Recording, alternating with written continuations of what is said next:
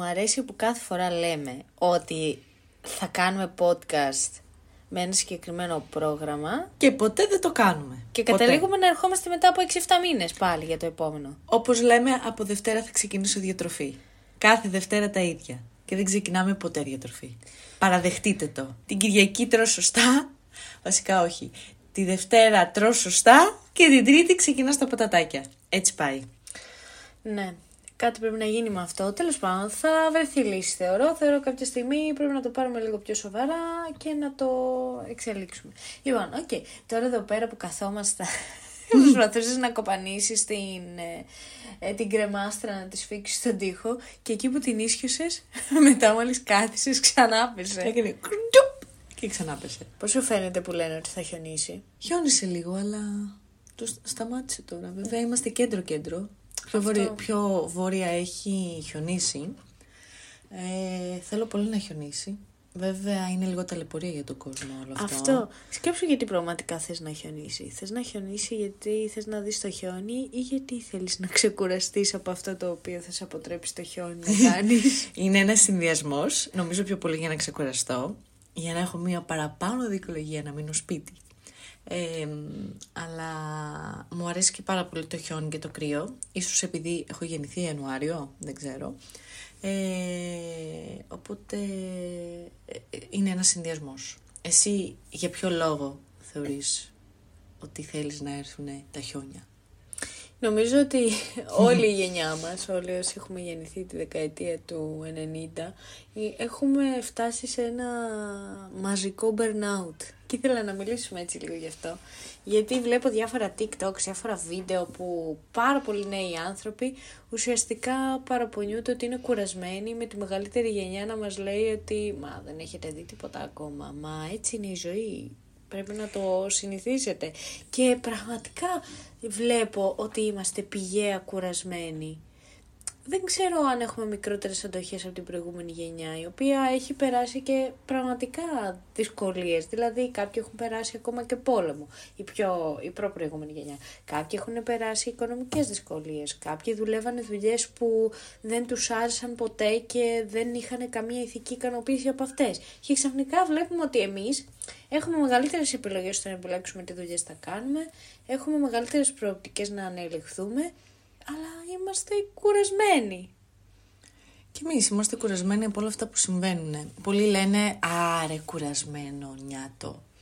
Τώρα είσαι νέος. Εγώ βασικά μου έδωσες ένα έναυσμα να πω κάτι που με απασχολεί. Νιώθω μία πίεση. Δηλαδή έρχονται οι μεγαλύτεροι μου και λένε τώρα είναι που θα βγεις, τώρα είναι που θα δουλέψεις και θα το πάρεις σε ρί, θα έχεις τα χόμπι σου, θα έχεις χρόνο για τα πάντα. Και έτσι όθησα τον εαυτό μου, μπήκα σε μια περίεργη λούπα ότι τώρα είναι που πρέπει να κάνω κάποια πράγματα. Να δουλέψω, να βγω, να διαβάσω, να πάρω το μετά πτυχίο μου. δεν θα έχεις δυνατότητα να τα κάνεις. Αυτό και πίεσα και εγώ τον εαυτό μου. Και βλέπω τώρα ότι η κούραση μου βγαίνει εις διπλούν. Δηλαδή, από εκεί που έκανα πάρα πολλά πράγματα στις αρχές του 2022, τώρα που μπήκε το 2023 λέω όπα, όπα, χαλαρά. Έχεις όλη τη ζωή μπροστά σου. Γιατί να τα κάνεις όλα μέσα σε ένα 24ωρο. Εφόσον βλέπεις ότι είσαι κουρασμένη, μην πιέζεις τον εαυτό σου, για παράδειγμα, να πας προπόνηση. Μην πιέζεις τον εαυτό σου να βγεις άμα δεν έχεις πραγματική διάθεση. Έπιασα τον εαυτό μου να πιέζομαι να κάνω πολλά πράγματα μόνο και μόνο γιατί είμαι νέα και τώρα είναι που μπορώ να τα κάνω. Ναι, για να αποδείξεις όμως τι και σε ποιον. Ακριβώς. Για πες μου εσύ. Εγώ γενικά θεωρώ ότι παλιότερα υπήρχε αυτό που λέμε, υπήρχε χώρος για όνειρα. Ενώ τώρα η γενιά μας είναι μια γενιά που βλέπει από αυτά που βιώνουμε ήδη, δηλαδή τις αυξημένες τιμές, το αυξημένο κόστος ζωής. Έχουμε πλέον συνειδητοποιήσει ότι εάν δεν χρεωθείς για το υπόλοιπο της ζωής σου δεν θα μπορέσεις ποτέ να έχεις ένα σπίτι. Και πάλι και να χρεωθείς μπορεί πάλι να μην μπορείς να ε, έχεις ένα δικό σου σπίτι. Οπότε έχεις μόνο την προοπτική του να σου αφήσουν κάποιο σπίτι δική σου, αλλά και πάλι δεν είσαι σίγουρος αν θα μπορείς να τα συντηρήσεις. Δηλαδή, όλες αυτές οι σκέψεις και όλο αυτό που βλέπουμε να συμβαίνει αυτή τη στιγμή στην κοινωνία, μας αποτρέπει από το να κάνουμε ρεαλιστικά, όπως θα το έλεγα εγώ, όνειρα. Δηλαδή, όνειρα που ξέρεις ότι δουλεύοντας για αυτά και προσπαθώντας πραγματικά θα καταφέρεις τουλάχιστον να πραγματοποιήσεις ένα ποσοστό από αυτά στο προσεχές μέλλον. Οπότε η γενιά μας ουσιαστικά δουλεύει πολλές ώρες, δουλεύει δουλειές που του, τις αποφέρουν πολύ μικρό οικονομικό όφελος και δεν ξέρουμε και αν θα έχουμε τη δυνατότητα αύριο μεθαύριο να έχουμε έστω το 1 δέκατο από αυτά που είχαν οι γονείς μας με την ίδια προσπάθεια. Τώρα που είπες για την ε, μετέπειτα ζωή των νέων, ήθελα να πω ότι όντως δεν μπορείς να έχεις όνειρα. Όταν ο βασικός είναι 600 ευρώ και τα ενίκια είναι 500, πώς μπορείς να ξεκινήσεις τη ζωή σου; Ας ξεκινήσουμε από κάτι πάρα πολύ απλό. Το πώς θα εξελιχθείς, θα φύγεις από το σπιτι και θα ανοίξεις ένα σπιτικό. Δεν γίνεται με τα ενίκια που είναι στο Θεό. Και μόνο από αυτό σου πέφτει εις διπλούν η ψυχολογία. Λες, ωραία, πού να πάω, θα μείνω σπίτι μου, να μαζέψω κάποια λεφτά. Αλλά με 600 ευρώ, 800 ευρώ, 900 ευρώ, πώς θα μαζέψεις κάποια λεφτά; Και πάλι και να μαζέψεις κάποια λεφτά, ε, μετά η λύση για να πας να βρεις ένα σπίτι είναι η ίση εγκατοίκηση με κάποιο άλλο άτομο που θα έχει πάνω κάτω τον ίδιο μισθό με σένα. Ή να σου παραχωρηθεί κάποιο σπίτι από την οικογένειά σου που δεν έχουν όλη αυτή τη ε, δυνατότητα, δηλαδή να έχουν παραπάνω από ένα σπίτι στην οικογένεια για να σου πούνε: OK, παιδί μου, πάρε και εσύ ένα να μείνεις. Γενικά, Όπα, θα πέσω. Κωνσταντίνα, μην το κάνεις επιτίδε. Ε, θέλω να πω ότι έχουν φύγει κάποιε βίδες, τις οποίες δεν έχω προλάβει ακόμα να τις βάλω. γιατί είμαι πάρα πολύ κουρασμένη. Κοίτα, οι βίδες καλό είναι να φεύγουν από τις καρέκλες και να βάλω. Όχι από το μυαλό. Και μην κάνεις πολλές απότομε κινήσεις, γιατί όντως θα πέσεις κάτω. Τις έχω εδώ τις βίδες. Τέλεια. Ένα ευχάριστο διάλειμμα. Ε, έχουμε task μετά, να βάλουμε τις βίδες στην καρέκλα. Ναι. Πάρα πολύ ωραία. Ε... Για να δω, αυτό γράφει, μιλάμε μόνο. Α, γράφει. Την είχα και εγώ αυτή την απορία πριν, γιατί την είχα δικλειστεί την οθόνη. Και γενικά είναι μια κατάσταση λίγο περίεργη, η οποία σε συνδυασμό με όλες αυτές τις πρακτικές ανασφάλειες και με το ότι πλέον έχουμε κλειστεί πάρα πολύ μετά τον κορονοϊό στον εαυτό μας. Έχουμε συνηθίσει η συναναστροφή να γίνεται εξ αποστάσεως, οπότε αυτό μας βολεύει. Από τη μία δεν το θέλουμε, από την άλλη μας βολεύει, οπότε το επιζητάμε. Νομίζω ότι έχουν, έχει βοηθήσει στο να αναπτυχθούν κατακόρυφα και τα ψυχικά προβλήματα στα άτομα της γενιάς μας. Με αποτέλεσμα ο συνδυασμός όλων αυτών να σε φέρνει σε μια καθημερινή λούπα που λες «Α, οκ, θα σηκωθώ, θα πάω στη δουλειά, θα κάνω αυτά που πρέπει να κάνω». Εγώ νιώθω δηλαδή ότι είμαι μερικές φορές στον αυτόματο πιλότο και τελικά τελειώνει η μέρα μου, είμαι τόσο εξουθενωμένη από αυτά που έχω κάνει και απλά θέλω να κάτσω τρεις-τέσσερις ώρες και να κοιτάω το ταβάνι. Εγώ λέω αυτή είναι η ενήλικη ζωή. Ένα ρομποτάκι που σηκώνεται πρέπει να σηκωθεί συγκεκριμένη ώρα, να πάει στη δουλειά, να γυρίσει, να κάνει συγκεκριμένα πράγματα κάθε μέρα, όλη μέρα. Πού θα βρω λίγο χρόνο για τον εαυτό μου, προσωπικό χρόνο; Να πεις ότι θα κάτσω ήρεμα. Πολλές φορές σηκώνομαι το πρωί, μου λες θα κάτσω ήρεμα να πιω έναν καφέ και είμαι μέσα σε έναν αναβρασμό ε, να κάνω αυτό, να προλάβω, να ντυθώ, να πάω στη δουλειά, να προλάβω. Υπάρχει κίνηση στους δρόμους, να ξεκινήσω λίγο νωρίτερα. Άμα αργήσω τι θα γίνει, να ενημερώσω, να κάνω, να ράνω. Υπάρχει μονίμως από την αρχή mm. της ημέρας μου ένα άγχος. Πραγματικά σκέφτομαι ώρες να τα παρατήσω όλα. Να πάω να στο χωριό, όπου θα σηκωθώ ήρεμα, να πιω το καφεδάκι μου, να διαβάσω ένα βιβλίο, να ακούσω λίγο μουσική. Ο άνθρωπος δεν είναι προγραμματισμένος για τόσο πίεση. Βλέπω κάτι λογαριασμό στο TikTok που είναι κάτι άνθρωποι που ουσιαστικά ζουν με δικούς τους πόρους έχουν χτίσει το σπίτι τους, ξέρω, μια καλύβα, μικρή έτσι, πάρα πολύ ωραία και τα λοιπά, ζουν με δικούς τους πόρους, δικούς τους ε, κήπους, δικά τους λαχανικά, έχουν ζώα τα οποία χρησιμοποιούν για γάλα, για μαλλί και τα λοιπά και λέω. Κάποτε αυτή ήταν η νόρμα και υπήρχε σιγά σιγά μια τάση να φεύγει ο κόσμος να πηγαίνει στις πόλεις, αλλά πλέον βλέπεις ότι αυτό δεν είναι βιώσιμο για την ψυχολογία του ανθρώπου, γιατί ο άνθρωπος έχει, είναι, πώς να σου πω, καλωδιωμένος στο να είναι κοντά στη φύση και εμείς εδώ πέρα. Δεν είμαστε έτσι. Οπότε αυτό κάποια στιγμή στη βαράει. Ε, βέβαια. Πραγματικά, όντως ο άνθρωπος είναι, πρέπει να είναι κοντά στη φύση και στο ψυχολογικό τομέα. Γιατί, OK, okay, καλό το να έχεις δικιά σου φάρμα, να είσαι παραγωγικός, Και αυτό έχει άγχος έτσι, γιατί έχεις και εκεί δουλειές. Ναι. Αλλά ήταν αλλιώς οι ρυθμοί τότε. Ε, συμφωνώ και πιστεύω ότι όπως η ιστορία επαναλαμβάνεται, έτσι και ο άνθρωπος θα θέλει πάντα να γυρνάει στη φύση. Οπότε πρέπει να, να υπάρξει μια ισορροπία μεταξύ. Έχουμε μαζευτεί όλοι στην πόλη. Ναι, και πού θα πάει πια αυτό; Ναι. Ε, Έχουν κλείσει εργοστάσια. Δεν παράγουμε πρώτες ύλες. Πλέον, όπως παλιά, αλεύρι. Ε, συγκεκριμένα φρούτα. Εγώ θεωρώ ότι και τώρα αν λέγαμε ότι φεύγουμε για το, για το χωριό ή οποιαδήποτε ύπεθρο, είναι τόσο πλέον ενσταλλαγμένο μέσα σου το άγχος και αυτός ο γρήγορος ο ρυθμός ζωής που θα σου έκανε χρόνια να προσαρμοστείς σε αυτή τη νέα πραγματικότητα. Εγώ θεωρώ ότι στην αρχή θα πάθαινες σοκ, θα έλεγες εντάξει δεν υπάρχει αυτό το οποίο ζω. Μετά θα προσπαθούσες να το απορρίψεις γιατί είχε συνηθίσει αυτό το γρήγορο τρόπο ζωής και σιγά σιγά θα πέρναγες στην αποδοχή. Μετά από χρόνια σου λέω, γιατί αυτό είναι ένα είδος PTSD. Τα τραυματικής εμπειρίας δηλαδή που έχει ενσταλλαχθεί μέσα στο είναι σου και λες ότι ζω έτσι, τρέχω. Τρέχω, τρέχω να πιάσω τι; Λες να περάσει αυτή η μέρα, να περάσει η επόμενη, να έρθουν οι γιορτές, να έρθουν τα Χριστούγεννα, να έρθει το Πάσχα, να έρθει το καλοκαίρι και τελικά έρχονται, περνάνε, περιμένεις το επόμενο που θα έρθει και πάλι δεν είσαι ικανοποιημένος γιατί περιμένεις μετά το μεθεπόμενο που θα έρθει για να ξεκουραστείς. Που ουσιαστικά δεν ξεκουράζει. Ναι, γιατί όλο τρέχει και δεν ε, σταματάς πουθενά. Απλώς λες να έρθει, να έρθει, να έρθει, να έρθει και έτσι περνάνε τα χρόνια.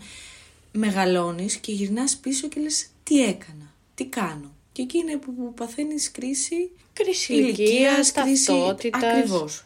Και λες τι έχω κάνει με τη ζωή μου; Εγώ βλέπω διάφορα βίντεο, τώρα γυρνάω πίσω στην ποιότητα της τροφής και του Ναι. άγχους και τα λοιπά, που ουσιαστικά λένε πως πλέον ο καρκίνος του εντέρου χτυπάει και πάρα πολύ νεαρά άτομα στην ηλικία, στη δεκαετία των ε, 20, δηλαδή από 20 μέχρι 30. Και λένε ότι βασίζεται σε πολύ μεγάλο βαθμό εντάξει, στη διατροφή, στο στρες, εμείς τρώμε μια δίαιτα πάρα πολύ ψηλή σε λιπαρά, οπότε όλα αυτά έχουν αντίκτυπο. Επίσης το στρες και όλα αυτά έχουν δημιουργήσει και έναν τεράστιο βαθμό αναπαραγωγικών προβλημάτων στην ηλικία μας. Σωστά. Δηλαδή πλέον και ο μέσος όρος ηλικίας είναι μεγαλύτερος στις γυναίκες που επιλέγουν να τεκνοποιήσουν, αλλά και η δυσκολία να τεκνοποιήσουν φυσιολογικά είναι μεγαλύτερη και θα ξαναγυρίσω σε αυτό που έχω πει και σε παλαιότερο podcast, ε, ότι θα καταλήξουμε να ζούμε μια δυστοπία όπως το Handmaid's Tale. Για όποιον θέλει να το δει. Αν ναι, μου Ε, έχεις πει να το δω, δεν το έχω ξεκινήσει. Και τώρα θέλω να ξεκινήσω μια σειρά. Μπράβο, Κωνσταντίνα. Και είδα επίσης πάλι ένα άρθρο που λένε ότι έχουν αναπτύξει μια τεχνολογία η οποία μπορεί να υποστηρίξει την αναπαραγωγή και ταχύτερη ανάπτυξη εμβρίου εκτός εξομήτρια μέσα σε ειδικές ε, ε, σε, ειδικά, σε ειδικές συσκευές το οποίο ουσιαστικά δίνει τη δυνατότητα σε ζευγάρια τα οποία δεν μπορούν φυσιολογικά να τεκνοποιήσουν αλλά ούτε και με καμία από τις άλλες μεθόδους δηλαδή με μεθόδους ε, IVF in vitro fertilization να το κάνουν έτσι βέβαια με πάρα πολλά λεφτά και λένε ότι ουσιαστικά αυτό θα είναι και το μέλλον της αναπαραγωγής της ανθρωπότητας δηλαδή ότι πλέον θα ξεφύγει από την εμπλοκή του ανθρώπινου παράγοντα και της γυναίκας και θα γίνεται εντελώς εκτός. Το θεωρείς φυσιολογικό αυτό; Δεν ξέρω, με τρομάζει για να σου Δεν είμαι είναι λίγο ειλικρινής. τρομακτικό. Επίσης λένε ότι μελλοντικά Και θα Λο- μπορούν να κάνουν και να, να επιλέξουν και τα χαρακτηριστικά τα που θέλουν τα παιδιά χαρακτηριστικά τους. τις νοητικές ικανότητες του παιδιού. πώς Ναι, θα μεν το είναι κάνει. βοηθητικό, αλλά πάλι χάνουμε το μέτρο, γιατί και ο άνθρωπος όλο θέλει, θέλει, θέλει κάτι καινούριο, όλο τρέχει, τρέχει, τρέχει να εξελιχθεί. Και Προσπαθούμε να παίξουμε τον Θεό. Και όταν πας να κάνεις τον Θεό, νομίζω ότι θα έρθουν κάποια καλά πράγματα, αλλά συνήθως ο άνθρωπος χάνει το μέτρο όταν βλέπει ότι έχει περιθώριο να κάνει κι άλλα, να δει κι άλλα, να... Δεν ξέρω κι εγώ αν ήμουν στη θέση αυτών των επιστημόνων που βλέπανε όλες αυτές τις δυνατότητες. Υπάρχουν οι άνθρωποι που προσπαθούν αυτά να τα εκμεταλλευτούν και από την καλή άποψη αλλά και από την κακή. Δηλαδή από την καλή άποψη να δούμε μέχρι πόσο μακριά μπορεί να μας φτάσει η επιστήμη, από την κακή άποψη να δούμε πόσα λεφτά μπορούμε να βγάλουμε από αυτό. Και συνήθως η δεύτερη ε, πλευρά είναι αυτή που κερδίζει και φτάνει την κατάσταση στα άκρα. Μα ναι, τρέχεις όλη σου τη ζωή να κυνηγάς τα λεφτά και τελικά, Και τελικά άμα τι; δεν τα αξιοποιείς, άμα δεν ζεις, Εντάξει, αυτοί που βγάζουν πάρα πολλά λεφτά, Μαρία, τα αξιοποιούν. Το θέμα είναι ότι έχεις στρέψει την πορεία της ανθρωπότητας σε μια εντελώς διαφορετική κατεύθυνση. Ουσιαστικά γράφεις ιστορία με αυτά. και όχι απαραίτητα καλή ιστορία. Γιατί πιστεύεις ότι η ανθρωπότητα πάει προς το καλύτερο; Δεν βλέπεις τόση φόνοι, δολοφονίες, ανθρωποκτονίες, αυτοκτονίες, ξυλοδαρμοί. Εγώ παλιά, ναι μεν θυμάμαι να βλέπω ειδήσεις και όπως κυριαρχεί το καλό να κυριαρχεί και το κακό και να γίνονται διάφορες ε, καταστάσεις βίας, διάφορες, δολο, διάφορες δολοφονίες. Αλλά τώρα πιστεύω ότι έχει παραπάει. Δεν μπορώ πια να ακούω ειδήσεις. Κάθε μέρα γίνεται και από κάτι. Λέω, τι, πάμε προς την αποκάλυψη. Τι είναι όλα αυτά που γίνονται; Εντάξει, αυτό είναι μεγάλη κουβέντα. Κατά πόσο το διερμηνεύουμε από τη θρησκευτική πλευρά ή μόνο από τη θρησκευτική πλευρά, μόνο από την κοινωνικο-πολιτική πλευρά ή είναι ένα συνδυασμός των δύο. Εγώ θα πω κάτι το οποίο είναι κάπου ανάμεσα. Δηλαδή ότι όταν όλα τα χρόνια η ανθρωπότητα προοδεύει και είμαστε... Καταρχήν δεν μπορεί να υπάρχει ποτέ αυτό που λέμε ανωδική πορεία στα πάντα. Υπάρχει αρχικά η ανωδική πορεία, μία μετά σταθερή πορεία και μετά μία καθίζηση. Πλέον είμαστε, θεωρώ, στα όρια που ξεκινάει αυτή η καθίζηση, γιατί ο άνθρωπος έχει εκμεταλλευτεί τα πάντα στη φύση στο μέγιστο βαθμό, το, η κλιματική αλλαγή έχει φτάσει στα όρια, εμείς οι άνθρωποι έχουμε φτάσει στα όρια, από τον τρόπο που είναι δομημένες οι κοινωνίες μας, πλέον έχουμε κάνει outgrow, δηλαδή έχουμε μεγαλώσει εκτός των πλαισίων που προσπαθούν να μας θέσουν. Προσπαθούμε να σκεφτούμε λίγο ότι υπάρχει πέρα από το σύστημα, από αυτό το οποίο πώς παρουσιάζουν ότι είναι ο ιδανικός τρόπος ζωής. Κάτι το οποίο οι γονείς μας και οι παππούδες μας δεν είχαν μπει ποτέ στη διαδικασία να το κάνουν. Δεν είχαν μπει δηλαδή ποτέ στη διαδικασία να αμφισβητήσουν αυτό που λέμε, το ποιο είναι το ιδανικό μοντέλο ζωής. Δηλαδή, το ιδανικό μοντέλο ζωής για τους παππούδες μας ήταν να έχουν ένα φαγητό να φάνε. Mm. Προφανώς, γιατί υπήρχε πόλεμος, υπήρχε πείνα, υπήρχε, υπήρχαν ασθένειες. Μετά για τους γονείς μας το ιδανικό μοντέλο ζωής ήταν να έχουν ένα σπίτι, μια δουλειά, σταθερή, σταθερή και ένα φαγητό να φάνε. Τώρα εμείς που μεγαλώσαμε μέσα σε οικογένειες αρκετά σταθερές σε επίπεδο επιβίωσης, έχουμε μια δουλειά, έχουμε φαγητό να φάμε, αλλά δεν έχουμε το τι να κάνουμε με αυτά. Ένα κίνητρο. Ναι, δηλαδή Έχουμε οθόνες, παντού οθόνες μπροστά μας, παντού γρήγορα πράγματα.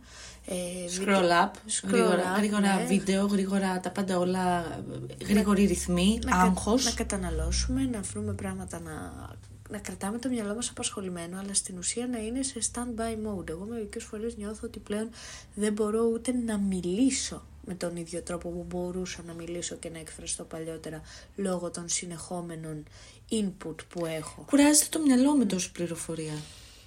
Ναι, πλέον ζούμε στην εποχή που η πληροφορία είναι τεράστια σε μέγεθος, είναι αμφιβόλου πηγής πολλές φορές και δεν ξέρεις πώς να τη διαχειριστείς απαραίτητα σε επίπεδο προσωπικό. Δεν ξέρω.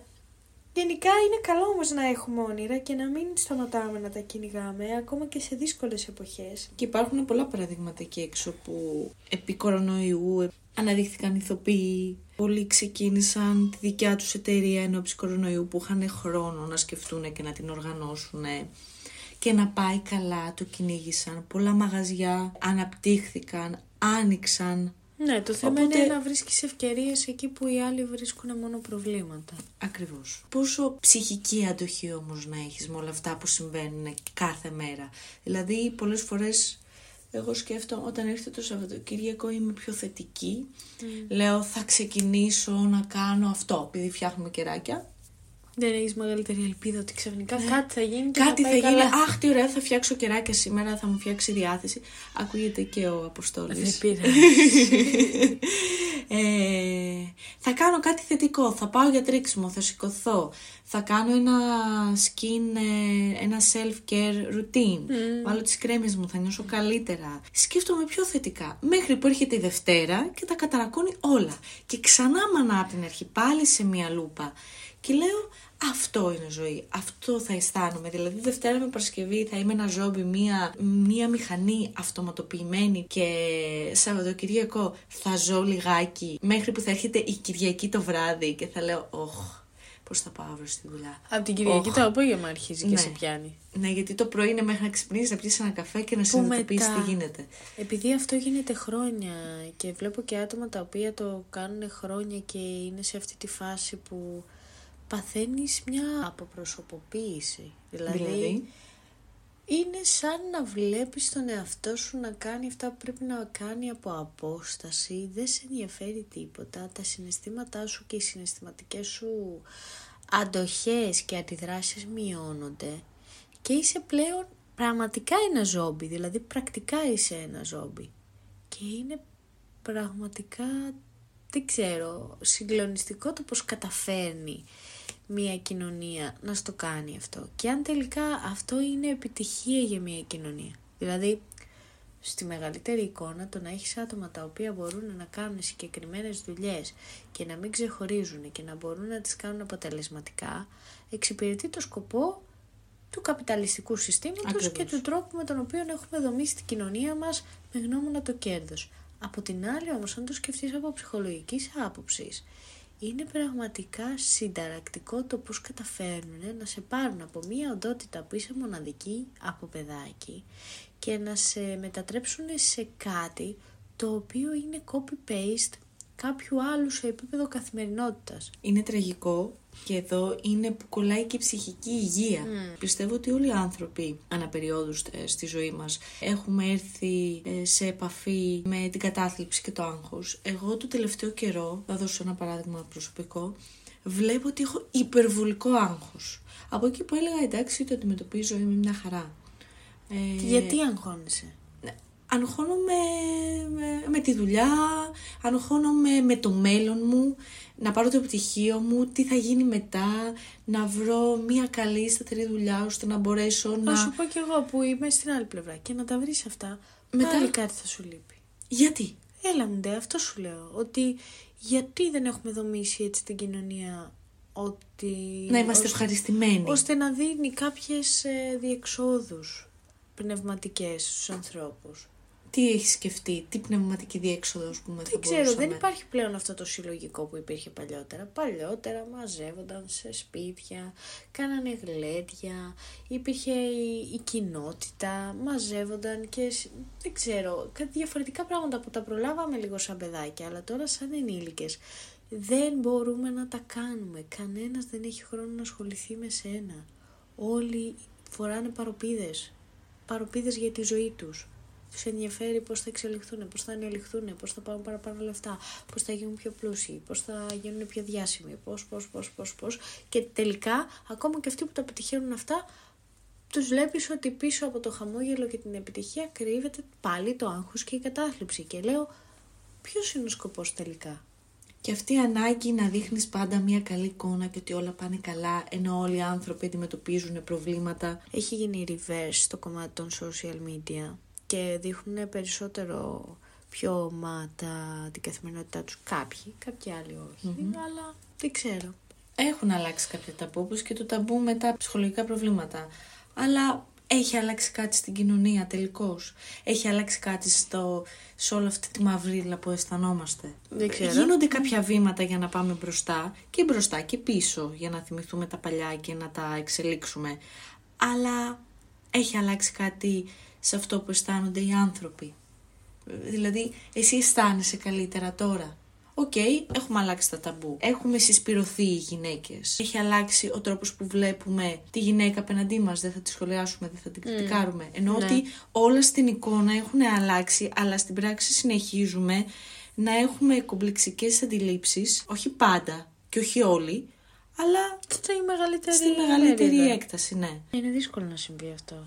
Και είναι δύσκολο γιατί είναι αυτό που σου είπα. Η, πλη- η πλειοψηφία των ανθρώπων δεν έχουν όνειρα.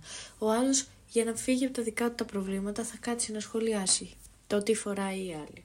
Το αν ο άλλος επιλέγει να είναι straight ή έχει κάποια άλλη σεξουαλική, σεξουαλικό προσανατολισμό.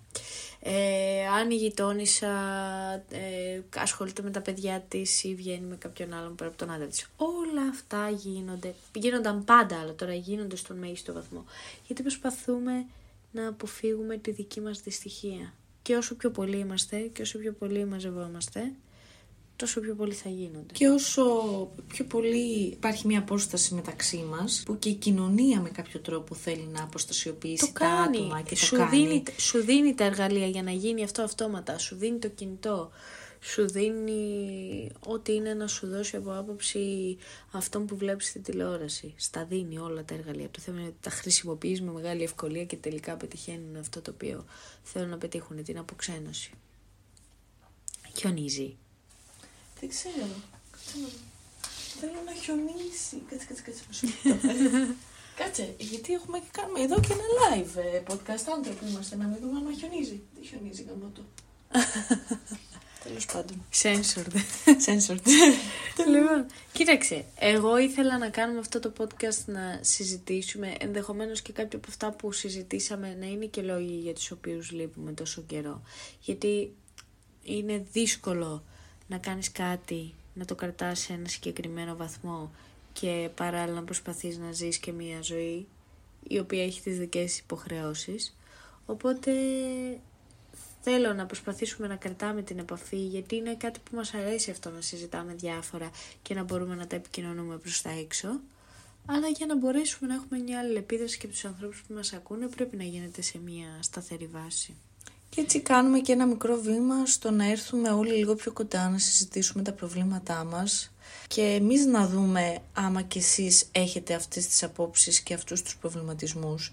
Και εμένα θα μου άρεσε πάρα πολύ, ε, κάτσε πρώτα να κρατήσουμε αυτό, ε, μελλοντικά να υπάρχει και μια διαδραστικότητα, να έχουμε τη δυνατότητα να επικοινωνούμε, να γίνονται ερωτήσεις, να υπάρχουν απαντήσεις, να επικοινωνούνται προβληματισμοί. Ναι, θα ήταν πολύ ωραίο. Ας ξεκινήσουμε να κάνουμε κάτι σταθερό. Ναι, συμφωνώ, συμφωνώ. Ελπίζω να μην μας ε, έχετε θυμώσει πολύ ή να μην μας έχετε ξεχάσει. μετά από- Μάλλον θα μας έχουν ξεχάσει, Μαρία. Για να μας θυμώσουν θα έπρεπε να μας είχαν in mind. Βομβαρδίσει στα μηνύματα. Ναι. Λοιπόν, Οκ. αυτά. Ευχαριστούμε πολύ που μας ακούσατε. Ε, ευχόμαστε, μ, αν χιονίζει στην περιοχή σας, να μην σας δημιουργήσει προβλήματα. Εμείς ευχόμαστε για λίγο χιόνι. Αυτά από μας. Ευχόμαστε καλή συνέχεια. Να είστε καλά, πάνω απ' όλα η υγεία και μην ξεχνάτε να κυνηγάτε τα όνειρά σας. Σωστά. Ήμασταν για το You Above Yourself podcast. Ένα podcast το οποίο εντρυφεί σε κοινωνικά ζητήματα και δικές μας σκέψεις πάνω σε αυτά. Καλή συνέχεια.